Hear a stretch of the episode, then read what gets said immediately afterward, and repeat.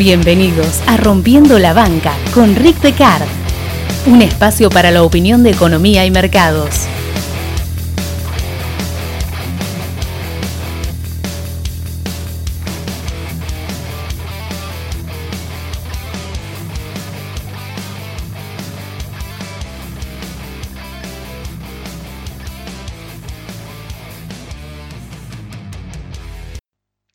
Hace muchos años, en la era de los foros de, inversiones, si bien quedan algunos, eh, realmente es una tecnología obsoleta, eh, había un conocido eh, forista que se hacía llamar Feacasator, ¿sí? un muchacho macanudo, yo siempre digo, ojo, que a veces le digo muchacho y tienen 30, 40 años más que yo, ok, era bastante más grande que yo, pero siempre les digo a todos muchachos. Em, y él solía usar una analogía estadística de la supervivencia, si bien no era un estudio riguroso, él lo había hecho lo suficiente como para que fuera conducente, eh, una estadística en la cual él hablaba de eh, el mercado que en sus términos propios era una máquina de picar boludos. ¿Qué hacía? Básicamente él tomaba en cuenta cuánta gente se incorporaba en el mercado, cuánta gente había en el mercado en un movimiento alcista y a medida que el ciclo se desarrollaba, cuántos quedaban por el camino. ¿sí? Alguna vez me acuerdo haber hablado con él y, y yo decía, es como que vos te focalizás mucho en la gente que monta la suba y cuando viene el derrape quedan por el camino. Y yo le decía, tenés un problema adicional. Muchos ni siquiera tiene que corregir de verdad el mercado para que queden eh, por el camino, porque realmente quedan como eh, víctimas de la máquina de picar boludos. Él decía básicamente que al, no operar bien, estaba implícito, obviamente él no lo decía explícitamente, eh, realmente no había un factor de supervivencia elevado en los inversores nobles. Es decir, yo hice estadísticas varias veces, hace rato que no las hago en Twitter y básicamente eh, ponía los rangos temporales de hace cuánto tiempo que invertían, lo he mencionado en el pasado en este podcast, a propósito de forma para demostrar que los inversores que estaban hacía eh, mucho tiempo en el mercado tienen un factor de supervivencia mucho más elevado que los que están hace muy poco tiempo. ¿Por qué? Porque básicamente no vieron mercados adversos. Y con adversos no hablamos de un derrape brutal onda 2008, hablamos de correcciones eh, relativamente fuertes y hasta a veces no tan fuertes que por el exceso de apalancamiento y operar como estúpidos básicamente los deja fuera.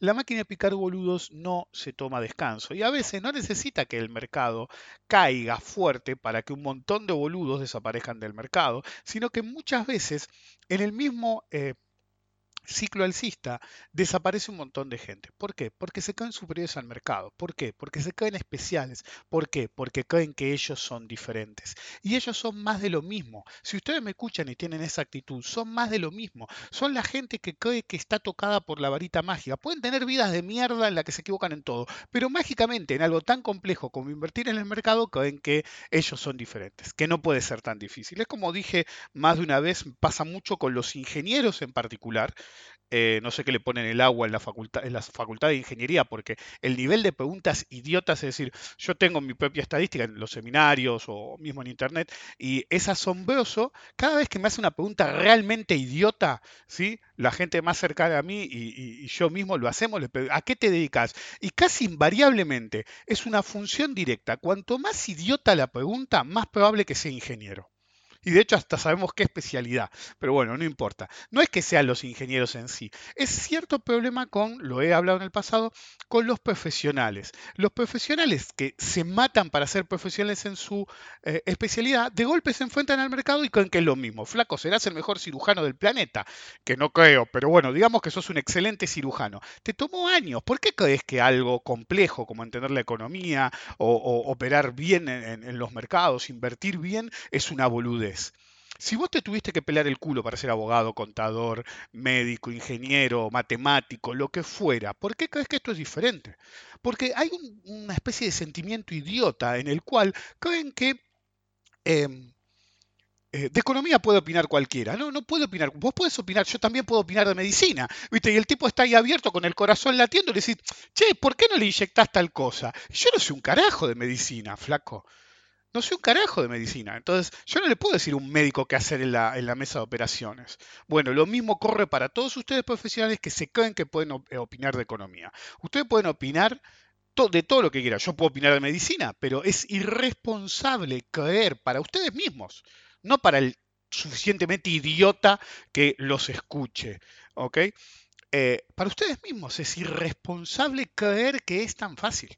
Y por eso se activa permanentemente 24 horas al día, 7 días a la semana, no se toma feriado, no se toma fin de año, no se toma un soto. La máquina de picar boludos funciona todo el tiempo. Y uno de los argumentos más fuertes de la máquina de picar boludos es la tentación más bien a sentir que, eh, que la frase la deben conocer, es decir, que algunos quieren perder.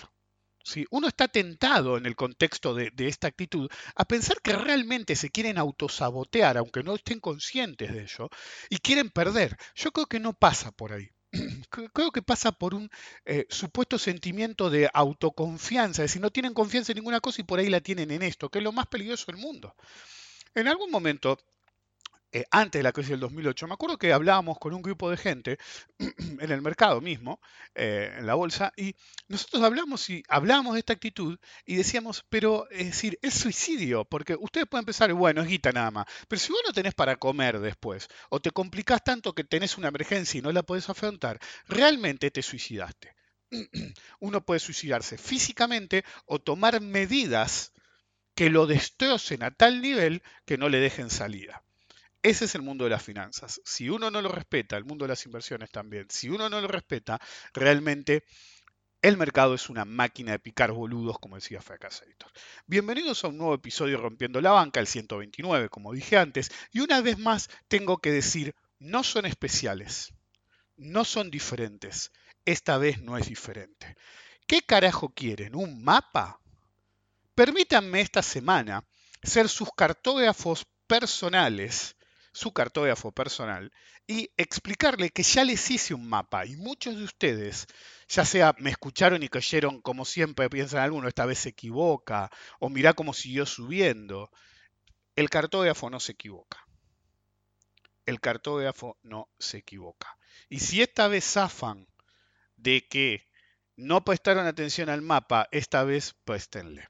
Recuerden que pueden escucharme en Spotify y en iTunes y recuerden poner un me gusta, un retweet y escuchar las ediciones anteriores. No lo digo en joda. a mí no me sirve de nada que escuchen más o menos las ediciones anteriores, pero como siempre digo, cada día que le dedican más al mercado, cada capacitación que hagan o libro que lean o experiencia que adquieran, cuando revisitan, ya sea mis podcasts gratuitos o mismo mis seminarios eh, pagos, eh, el tema que ustedes tienen es que tienen más información y encuentran cosas que antes no vieron. Yo siempre uso el argumento de la película 12 monos, en la que el protagonista dice, yo vi esta película cuando era chico, pero no me acuerdo de esta parte. Y lo que dice es, cuando uno crece, cuando uno cambia, presta atención especial a diferentes cosas. Con mis podcasts es lo mismo. Y yo avisé esta situación en el episodio número 33. Entonces, recuerden poner un me gusta, retweet y escuchar los podcasts pasados. Obviamente no tengo guion, obviamente no iba a hablar de este tema hasta que después de que lo mencioné el viernes, eh, asombrosamente bastante gente que no me conocía eh, empezó a hacer referencia a mí, que vos lo habías dicho, pero ya vamos a hablar del tema. El tema es Beasil y Vale do Río 12. ¿Qué carajo tienen en la puta cabeza? Lo repito, ¿Qué carajo tienen en la puta cabeza? Yo operaba a Brasil, como la mayoría de ustedes, y un día saltó que le daban carne podrida, que básicamente estaba envenenada, porque se moría la gente, podía morirse, carne podrida a los chicos pobres. Y en ese momento dije, ¿qué mierda tienen en la cabeza si siguen invirtiendo esto? No es solamente que los activos brasileros son tóxicos. Brasil es tóxico. Por ganar dos mangos más, son capaces de darle comida podrida, carne podrida a nenes pobres. ¿Necesitan algo más? ¿Qué mierda tienen en la cabeza? ¿De qué cisne negro me hablan? Es un país que le puede dar, que, está dispuesto a que la corrupción de ese país permita darle carne podrida a nenes pobres. Como dije, argumentalmente hablando, y uno de mis ejemplos fue que le prohíbe a Vale de Río 12 hacer cosas como adulterar el mineral de hierro. Por ahí te pongo harina con el mineral de hierro. Total, si le damos comida podrida a los pobres.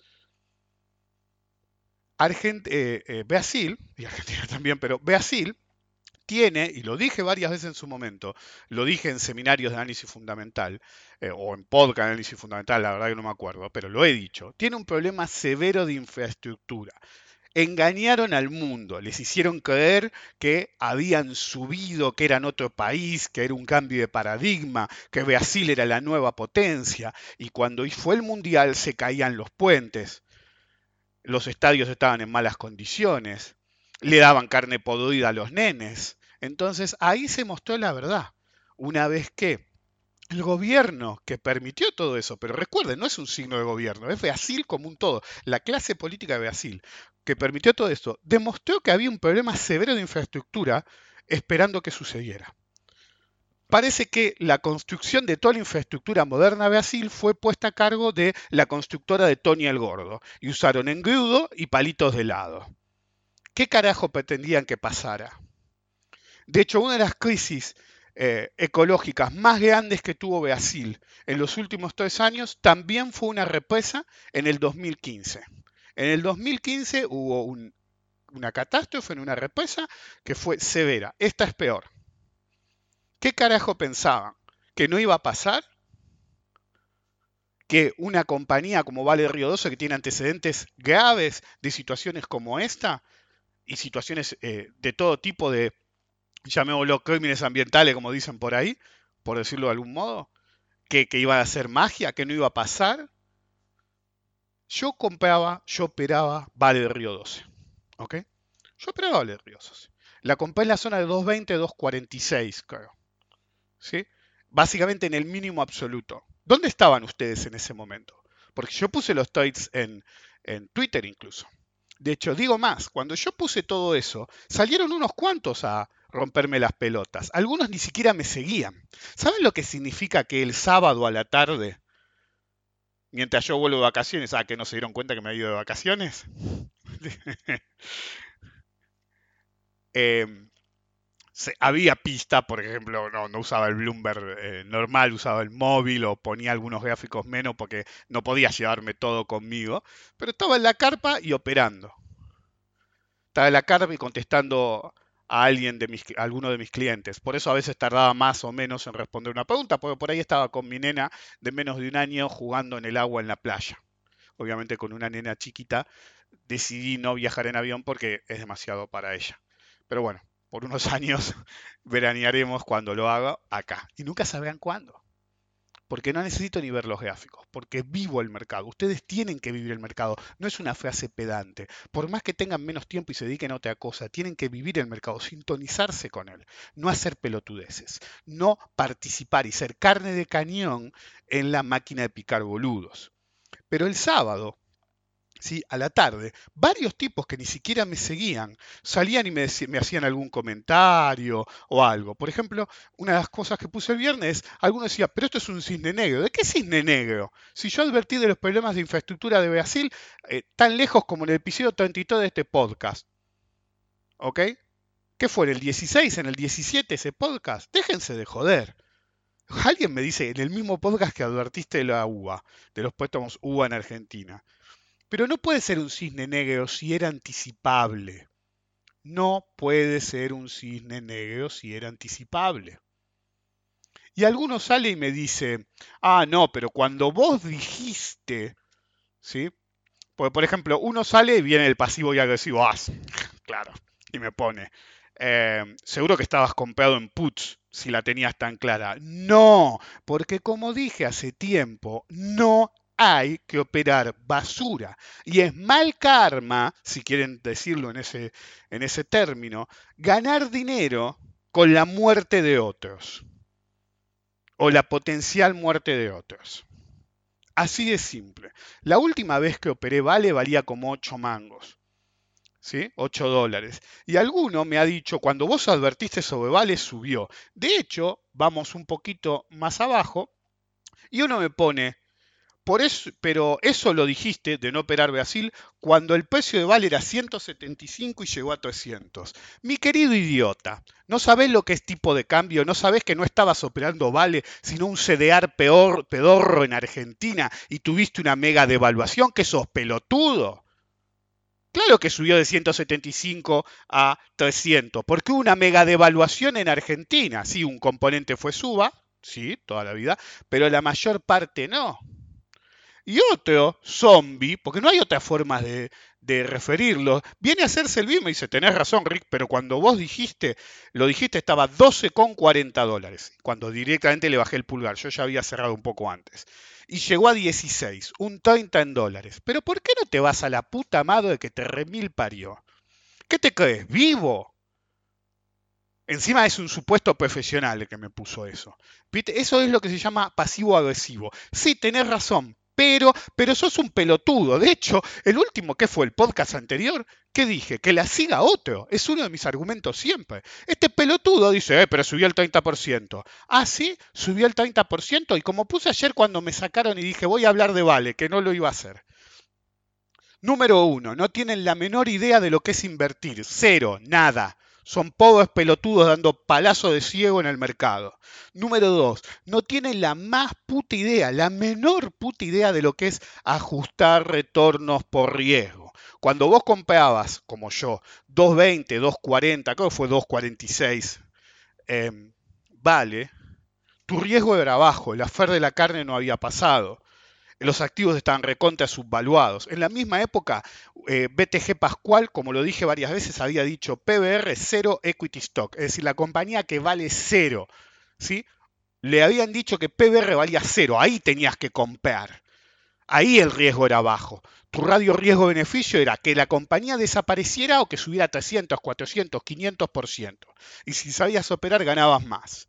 Tercero, no tienen idea de lo que no es correr de, que, perdón, de lo que es correr riesgos innecesarios.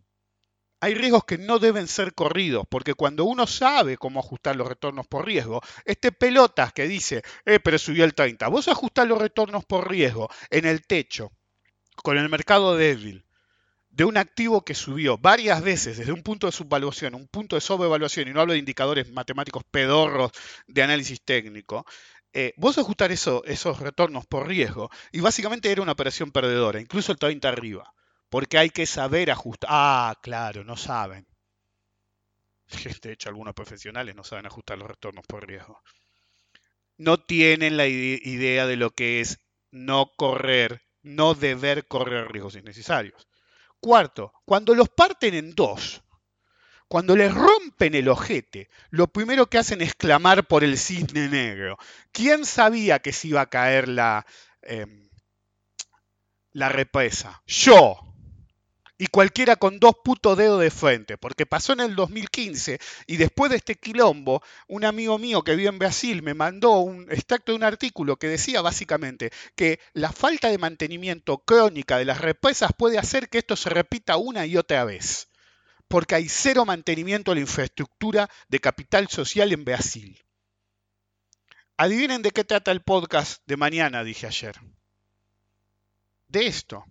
Porque son la carne de cañón, los partícipes necesarios, porque algunos son la carne de cañón de la máquina de picar boludos. Y otros, como el que me dijo, eh, pero subió el 30, son los partícipes necesarios para que otra gente muera. Tenga seguidores o no, sos responsable de matar gente económicamente hablando por esas pelotudeces. Hay que saber lo que se hace. Todo bla bla bla, algunos me acusan del pain, pero durante el 2016, cuando pesqué el mínimo del ciclo, a propósito puse cada trade mío. Vale, HL, PBR, TRQ creo que fue otra. La verdad que no me las acuerdo todas las de ese momento. Mital fue una que operé menos. La verdad que no me acuerdo todas. Pero iba y decía, vendí acá, compré acá, el precio que lo hice, cuándo lo hice, por qué lo hice, el que me seguía. Mientras hay ciertos pelotudos que insisten que, eh, como me hizo este, ah, no, pero subió el 30 en dólares. ¿Ah, sí? Porque yo llevo registro de todo. No es solamente comprar barato y vender caro. Si no son Homero, mi, mi lema es comprar barato y vender caro. Desaprovechás el movimiento en forma brutal. Hay que saber operar. Y cuando uno sabe realmente operar, hoy hizo mi seminario de administración de cartera en vivo conmigo, el próximo va a ser explicar la cartera que manejé desde noviembre de este año y mientras todos clamaban de que los estaban matando, yo acumulaba, yo operaba, yo iba y venía. El que sabe operar y me siguió, y, aunque no sepan operar, el que me siguió, eh, tick by tick, diría el ladrón de, de Sherman, eh, las operaciones del 2016, básicamente, eh, en tantas idas y venidas, el costo de Vale de Río 12 me había quedado en 35 centavos 7. 35 centavos 7. Para el momento que cerré definitivamente, que de hecho tengo marcado más o menos 8 y pico, había ganado 3.726%. 3.726%. De hecho, con 33. ¿Ok? A propósito lo digo, porque esa es la queja máxima que tienen algunos. Básicamente que no, se, no puedo pronunciar bien la R. Si gran ataque, los felicito. Sigan recomendando Brasil y Vale Río 12. Entonces, 2.726,33% arriba y un boludo viene y te dice, eh, pero subió el 30 de que lo dijiste. 3.726,33. ¿Cuál fue el último podcast? Que la siga otro. Cuando los riesgos se vuelven innecesarios, uno tiene que correrse. Porque si no se corre, ajustando los retornos por riesgo, se da cuenta que lo van a matar. Pero claro, hay que ser un profesional para eso. De hecho, buena próxima semana ¿eh? para Vale de Río 12. Porque Brasil eh, bloqueó, a ver, porque lo tengo en varias monedas diferentes. Una corte brasilera le bloqueó 1.300 billones a Vale Río 12, lo que son unos 3.000 millones de dólares. Hay cantidad de muertos, montón de desaparecidos, que lo más probable es que estén muertos. ¿Ok? y se suspendió. Es decir, el último informe que tengo acá en Bloomberg dice que se confirmaron tres docenas de muertos. Tres docenas de muertos. Y hay 250 desaparecidos. Y se suspendió la búsqueda. Se suspendió la búsqueda por un par de días. Ah, un par de días. Eh, suspendió creo que fueron dos días, pero justo no lo veo en el artículo. Porque sonaron la sirena de Vale advirtiendo que los niveles de agua estaban subiendo de nuevo y podría haber otra, otra eh, inundación vía una falla de una represa. Brasil es tóxico. Lo digo hace mucho tiempo. Les hice un puto mapa en el cual les expliqué. ¿Saben cuál es la mejor parte de todos esos pelotudos que el sábado me lo hayan hecho a mí o a alguien que vio que era para abajo o dijo que era para abajo. Gente que ni me seguía, me encontraba en Twitter y me decía, ¿sabes qué? ¿Por qué decís esto? ¿Y por qué? ¿Y me tiraba algún palito? Porque al caer un activo con fuerza en forma sorpresiva, salen desesperados a buscar información una, de, una actitud de, oh Dios, oh Dios, ¿por qué a mí? ¿Por qué a mí? Y buscan pesos vale, o numeral vale, o solo vale. A ver, una razón para no decir soy un idiota buscan. Y sí, son unos idiotas. ¿No sería mejor hacer research antes de hacer boludeces? Y eso es, incluso si ganan mil por ciento en un time. ¿Por qué? Porque si no hacen el research correcto, mínimo para asegurarse que realmente no están tirando su dinero a la basura, cuando uno toma eso en cuenta y ajusta los retornos por riesgo, no importa cuánto ganen, perdieron. Porque tarde o temprano la perinola exponen todos. Para los que no saben lo que es una perinola, no sé si está en todos los países, es un jueguito que se jugaba hace muchos años, debe haber alguna por ahí, en la que uno tiraba como un trompo que tenía varias caras y decía toma uno, toma dos, y había una que era ponen todos, es decir, todo el mundo pierde. ¿No sería mejor hacer research adecuado, mínimo posible, antes de tomar una operación, en vez de clamar por los dioses del mercado después de que te partieron en dos? Y buscar desesperado un sábado a la tarde, incluso un sábado a la noche, respuesta de ¿por qué, oh Dios mío, a mí? ¿Por qué, oh Dios mío?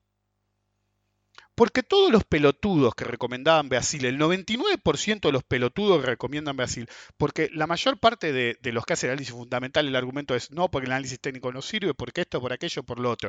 Pero la mayor parte de los pelotudos recomendadores de basura se basan en la mierda que llaman análisis fundamental, que básicamente es analizar eh, el balance, ¿sí? porque hacen eso, analizan los números de la empresa como si fueran un talismán mágico y de macroeconomía saben poco y poco. Incluso los que la van de macroeconomistas, como el sacerdote vudú, no tienen la más puta idea de lo que hacen. ¿Por qué? Porque hay que saber lo que uno hace. Si uno no sabe lo que hace, va a terminar perdiendo guita. No funciona de otro modo, van a perder guita. Porque mientras un montón de pelotudos hablaba de fundamentals de Brasil, es decir, de cada compañía de Brasil y por qué había que operarla o no, ya sea por qué había que comprarla o por qué había de cerrarla, se olvidaban de un pequeño detalle. Hay análisis fundamental mayor de le dan carne podrida a los nenes pobres. La infraestructura brasilera fue hecha por la constructora de Tony el Gordo. Eso era información en el mercado. Algunas de esas informaciones estaban desde la época del Mundial, del Mundial de Brasil, no del, del último. Es decir, hace cuatro o cinco años esa información era información de mercado. ¿Qué parte no entienden? ¿Qué parte no entienden? ¿Qué necesitan? ¿Un mapa? Bueno, acá se los doy. No hagan pelotudeces. No operen activos tóxicos. No operen un país que le da carne podrida a los nenes pobres. Si vos sos capaz de hacer eso, sos capaz de hacer cualquier cosa. Que pensaron que los nenes pobres que se jodan, pero la represa la vamos a hacer bien, pero el puente lo vamos a hacer bien, pero Vale de Río 12 va a actuar bien. Greenpeace, que no es santo de mi devoción, lo denunció a Vale Río 12, lo hace con todas las mineras, pero a Vale Río 12 muchas veces, porque no hay vigilancia alguna casi dentro de los proyectos masivos que hacen de minería. Entonces, era una catástrofe esperando a suceder. A disaster waiting to happen. Entonces, ¿qué parte no entendían? ¿Qué pensaron? ¿Que ustedes iban a salir a tiempo? ¿O directamente ni pensaban que podía pasar? El arte de operar en el mercado es precisamente el arte de ser lo suficientemente vivo para poder predecir escenarios adversos, no solamente escenario color de rosa. Esto lo dije alguna vez en un podcast. Algunos pelotudos meten guita en cualquier pelotudez en cualquier pelotudez, ya sea buena o mala, pero normalmente cualquier pelotudez, y ya están diciendo, bueno, cuando sube el 20 cierro, o cuando sube X cantidad cierro y me compro... Empiezan a gastar guita que, es decir, metieron el trade y ya están gastando la guita y el escenario adverso, pelotudo, y el radio de riesgo-beneficio de tu potencial objetivo de ganancia versus tu potencial objetivo de pérdida en caso de una catástrofe, en caso de lo que llamás cisne negro, que no es tal. ¿Cómo va a ser un cisne negro si se caían puentes durante el Mundial de Brasil? ¿Cómo va a ser un cisne negro si le dan comida podrida a nenes pobres? Cada pelotudo que quiere operar Brasil debería hacerse una remera que diga, yo apoyo al gobierno que le da comida podrida a un nene pobre. ¿Saldrían ustedes ese? Cualquiera de los que me está escuchando, ¿sí? Y quiero operar Vale Río 12, PBR, lo que fuere. Imagínense, cierren los ojos por un segundo. Imagínense poniendo una remera y saliendo a la calle con ella, orgullosos, sonrientes, que diga, yo invierto en un país que envenena a los nenes pobres con comida podrida. ¿Ustedes saldrían con eso a la calle? No. Entonces, ¿qué carajo hacen operando Brasil? ¿Qué parte no entienden de que es un país tóxico, con activos tóxicos? Lo dije en el episodio 33. ¿Sí? En el 33, estamos en el 129. ¿Qué parte no entienden? El que perdió en Brasil el fin de semana, aunque rebote, aunque siga subiendo, ¿por qué tienen que tratar de ganar guita con el país hijo de puta que envenena nenes? ¿Realmente necesitas ganar guita con el peor país posible? ¿Realmente es, tan idiota la gente que quiere ganar guita con un país que es capaz de darle comida podrida a un nene? Esto ya lo dije en el podcast. Hace casi 100 episodios lo dije. Es un episodio por semana, chicos. Es un episodio por semana. Hay 52 episodios por año. Hace casi dos años dije. No invierto en un país, ese me niego a ganar guita con un país así. Es por la misma razón que cuando un cliente me manda, me pide un gráfico de una tabacalera, le digo, yo analizo tabacaleras.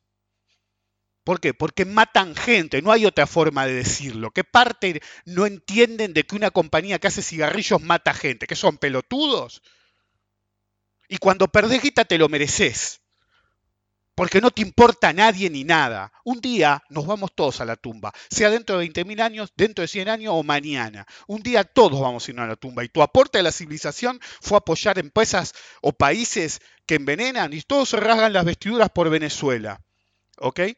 Le daban comida podrida a los nenes, ya sé que lo dije 200 veces, pero me parece irracional que los pelotudos sigan apoyando eh, comprar o promocionando comprar acciones de Brasil en un país que hace eso. ¿Qué pensaron? ¿Que no iba a pasar nada? ¿Qué pensaron? ¿Que no son capaces de adulterar el petróleo? ¿Que no son capaces de adulterar el mineral de hierro? ¿Que van a hacer mágicamente mantenimiento en toda la infraestructura para que no muera nadie? Si son capaces de envenenar chicos con carne podrida, ¿Qué son capaces de hacer? Todo. Todo y más. Todo y más. Porque Brasil es un país tóxico. No hay que apoyar a países tóxicos. Ni emocionalmente, ni políticamente, ni financieramente. El otro día pusieron un, video, vi un video, un poco tangencial el tema, de una mina que estaba increpando un policía y algunos pelotudos argentinos. ¿sí? El policía termina empujando a la mina de mala manera que la pudo lastimar y corriéndola con un palo en la playa. Y algunos pelotudos argentinos regodeándose, esto ya va a venir a Argentina, porque la mujer, yo vi el video y un tarado decía, porque la mujer lo empujó primero, respeto a la autoridad, la, mujer pudo haber puteado al policía, tranquilamente, tranquilamente, pero no lo empujó le hizo un gesto de andar a cagar y se iba, encima lo estaba esquivando. El tipo le pegó un empujón. Cuando un tipo se le puso en el medio, se ve que la mina lo puteó de nuevo, corrió a la mina con un palo. Es decir, la policía en la playa, o grupo paramilitar, lo que sea, en la playa, con gente filmándolo, corrió una mujer para abrirle la cabeza. ¿Qué se creen?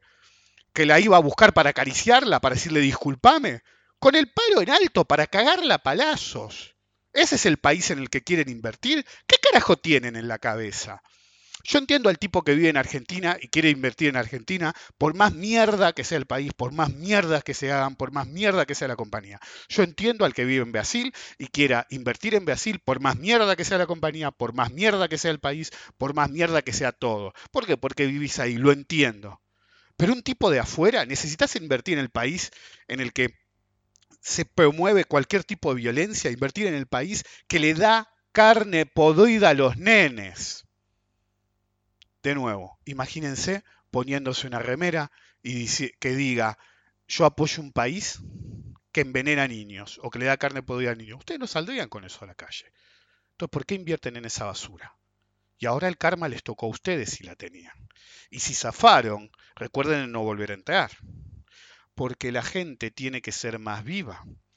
Episodio 33. No me acuerdo cuál fue el título del episodio 33. Debería buscarlo, no lo tengo a mano. Pero me acuerdo textualmente que dije, no hay que tocar a Brasil porque es un país tóxico. Está suspendida la búsqueda de sobrevivientes. Hay un par de centenar, 250 desaparecidos. La alarma de Vale Río 12 sonó de nuevo ante una posible catástrofe adicional. Es decir, esa gente está enterrada en lodo.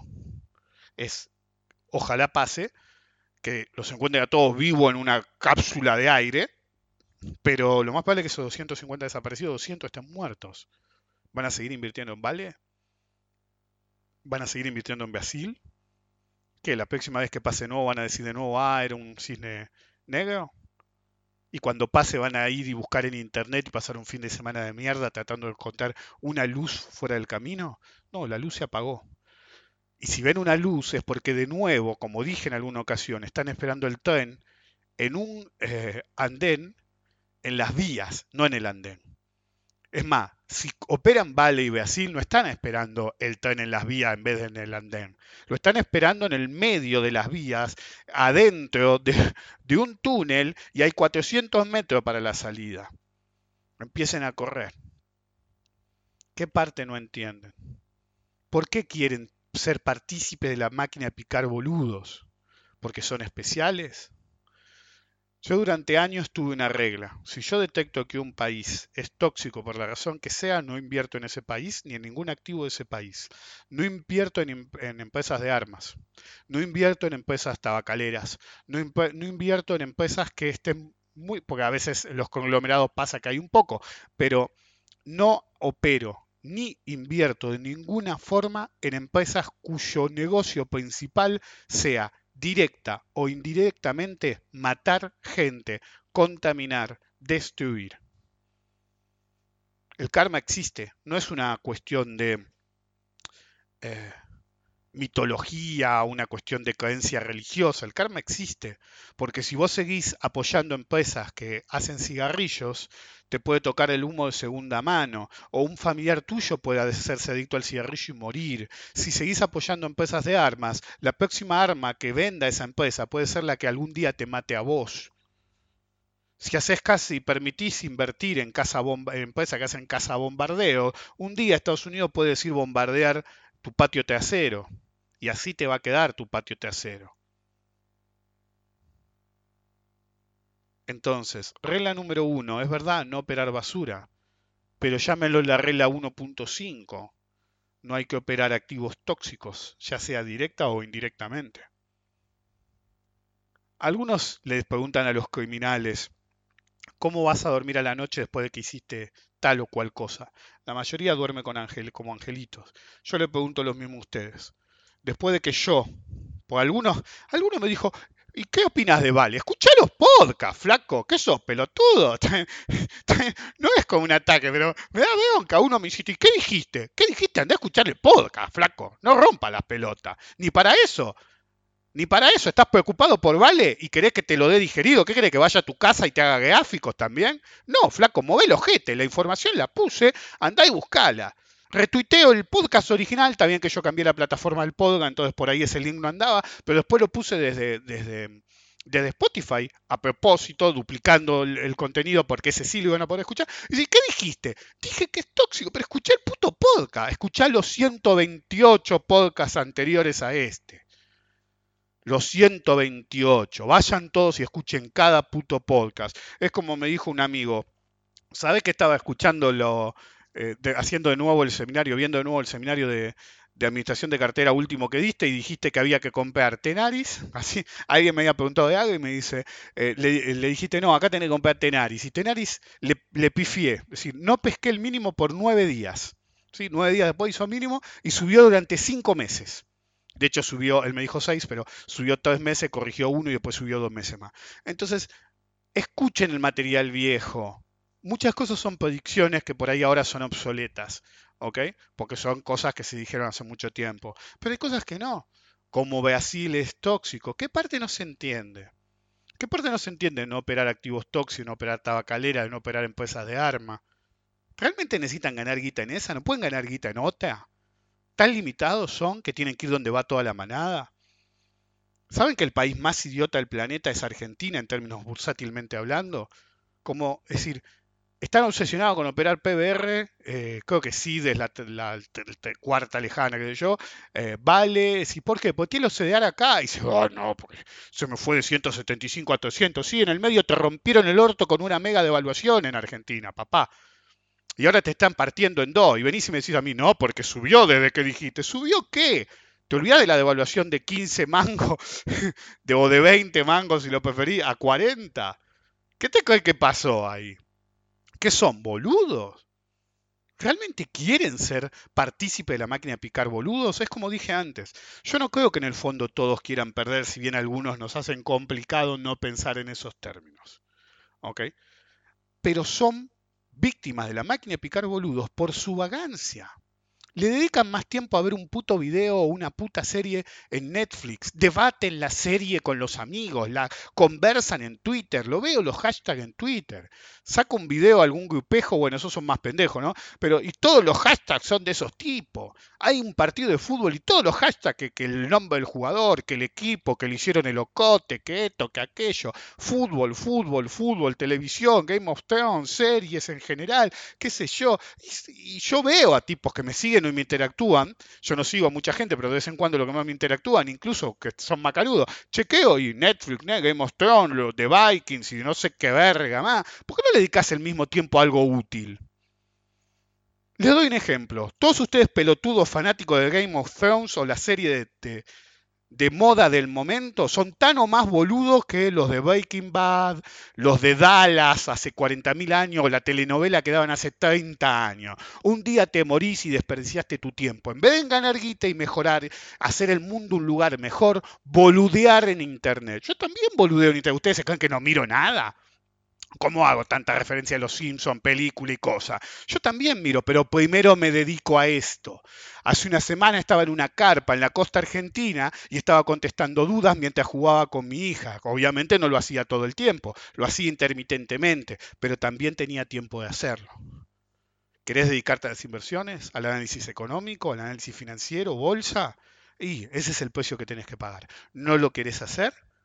Porque yo no soy un profesional, porque yo no tengo clientes, pueden decir algunos, porque yo opero solamente para mí no doy consejos, ni doy seminario, ni doy nada, pueden decir otros. Perfecto, pero si subdedicas tiempo, mientras le dedicas tiempo extremo a ver la serie de mierda, Walking Dead, Game of Thrones o lo que sea, o el partido de mierda, es decir, mi padre y mi tío, mi tío murió hace un par de años, varios, y mi padre, es decir, me hacían acordar cuando viví en Estados Unidos a los tipos que te podían decir la formación de un equipo de béisbol de un partido que no solo no habían visto ellos, que no había videos, que no habían visto sus padres, que apenas habían visto sus abuelos. Bueno, mi tío y mi, viejo eran iguales. Sí, porque la formación del año, qué sé yo, 22 de no sé qué equipo, sí, porque el centro de tal. ¿Y qué te sirvió toda esa mierda? Yo estoy perfectamente de acuerdo tener hobbies y de saber quién fue la formación del Racing del 60 y no sé cuánto o del equipo que carajo sea, incluso si no lo viviste. Pero no deberían dedicar la misma cantidad de esfuerzo a algo realmente útil que mejore el mundo. ¿Qué hacen ustedes por mejorar el mundo? Pueden ser cosas chicas o cosas grandes. Algunos pueden decir que este podcast es una mierda, a pesar de que lo están escuchando o lo escuchan eventualmente, eh, y decir esto no contribuye en nada. Yo lo hago igual. Algunos pensarán que contribuye al mundo o a ellos o, a la coyuntura, pero yo le dedico de 20 minutos a una hora, eh, promedio 30 minutos, 40 minutos, todos los domingos desde junio más o menos del 2016. 16, 17, 18 y 19. Este es el cuarto año del podcast. Tercer aniversario a mitad de año. ¿Qué hacen ustedes? Yo no digo que hagan todos podcasts, que ellos no hagan como Lisa, que todo, todo lo de Springfield salen a hacer su propio diario, por ejemplo. Pero ¿qué hacen por mejorar el mundo? A veces son boludeces. ¿ok? A veces son boludeces que uno puede hacer, una pequeña cosa como ponerle agua a un perro en la puerta de la casa cuando hace mucho calor. Pero no, todos prefieren estar tirado panza arriba mirando la última serie de Netflix. Cuando se les acaba la serie, los veo, supuestos profesionales de mercado. Che, se me terminó la serie. ¿Qué serie me recomiendan? ¿Qué sos idiota? Es decir, aunque sea decir qué libro me recomiendan. ¿Qué paper de economía? Me sos un profesional. Pero bueno, no puedo pedir que todos actúen o piensen como yo pienso que debería actuarse o no. Lo que yo digo es, si tienen un poco de amor propio, cuiden su dinero un poco mejor. Pueden ser sociópatas de closet que no se animan a hacer lo que o piensan que no son así y estar perfectamente felices invirtiendo en una compañía que directa o indirectamente mata gente. ¿Ok? Estará bien para ustedes. No me puedo meter en su vida personal. Yo no lo hago. Esto que pasó en Vale, el que perdió guita se lo merece. El que ganó guita o salió a tiempo, tarde o temprano el karma va a actuar. Brasil es un país tóxico. Los activos brasileros son activos tóxicos. Invertir en Brasil es de idiota y de mala persona. Sí, lo escucharon bien. Acabo de decir que si ustedes invierten en Brasil son malas personas. ¿Por qué? Porque lo digo yo. Porque eh, Vale ahora es responsable de la muerte de mucha gente. Ah, prefieren que le hable de gráfico. No, no me des tu opinión, que sos un idiota. Decime el gráfico. Bueno, tienen el puto gráfico de Vale desde el puto diciembre del 2017 hasta el 2019 en un rango de resistencia. ¿Qué carajo hacían ahí? Era una superdistribución, ¿eh? Y de hecho, todavía con el rap el otro día, sigue en el rango. Porque el rango máximo en la última época fue entre 16 y, a ojo, pues estoy lejos, 12.50. Siguen adentro de ese rango. ¿Y si corta para abajo? y los juicios que se pueden venir, y si hay muertos adicionales, incluso si no pasa y rebota y rompe y hace nuevos máximos, estás ganando guita con muertos. Un karma buenísimo va a ser para tu cuenta. ¿eh? Así que quieren gráficos, ahí tienen el gráfico.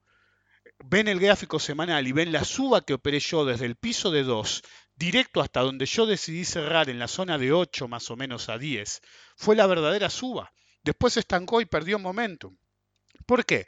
Porque gente como yo tuvo en cuenta no solo la suba que tuvo, sino el afer de la carne, la infraestructura que se caía y el que tenía dos de frente hacía ese análisis fundamental. El país está agarrado con engrudo. ¿Ok? ¿Sí? Lo pegaron con moco, como ustedes quieran. Mojaron un poco con la lengua un papel de diario y lo pegaron a otro papel de diario y lo llamaron puente. Ahí tienen un país que nos vendió que era el nuevo país, el nuevo paradigma. Eso es una resistencia en el gráfico semanal, chicos. Con una divergencia de fin de movimiento que viene desde marzo más o menos del 18. Estoy lejos de la pantalla, estoy parado, así que no la veo bien. Tampoco veo tan bien. Si quieren seguir ahí, quieren seguir en Brasil, sí, porque Brasil, porque no sé qué, porque emergente, porque si suben los emergentes, Brasil va a... ¿Va a qué? Contribuyan al mundo, contribuyan a ustedes mismos, operen cuando sirve. Trading when it matters no es una frase hueca, la pensé para englobar un montón de cosas. Hay que operar cuando sirve, cuando las probabilidades están a favor, cuando no hacemos daño al resto de la humanidad.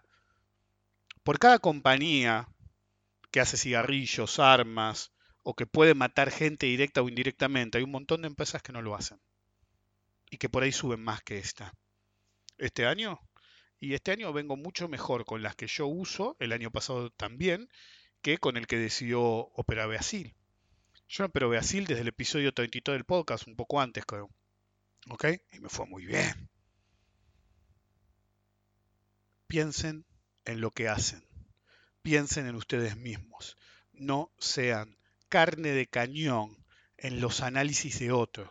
No permitan que los empujen dentro de la máquina de picar boludos y después clamen por justicia, clamen por el cisne negro. El cisne negro está en la máquina de picar boludos con ustedes. ¿Saben por qué? Porque es su amigo imaginario.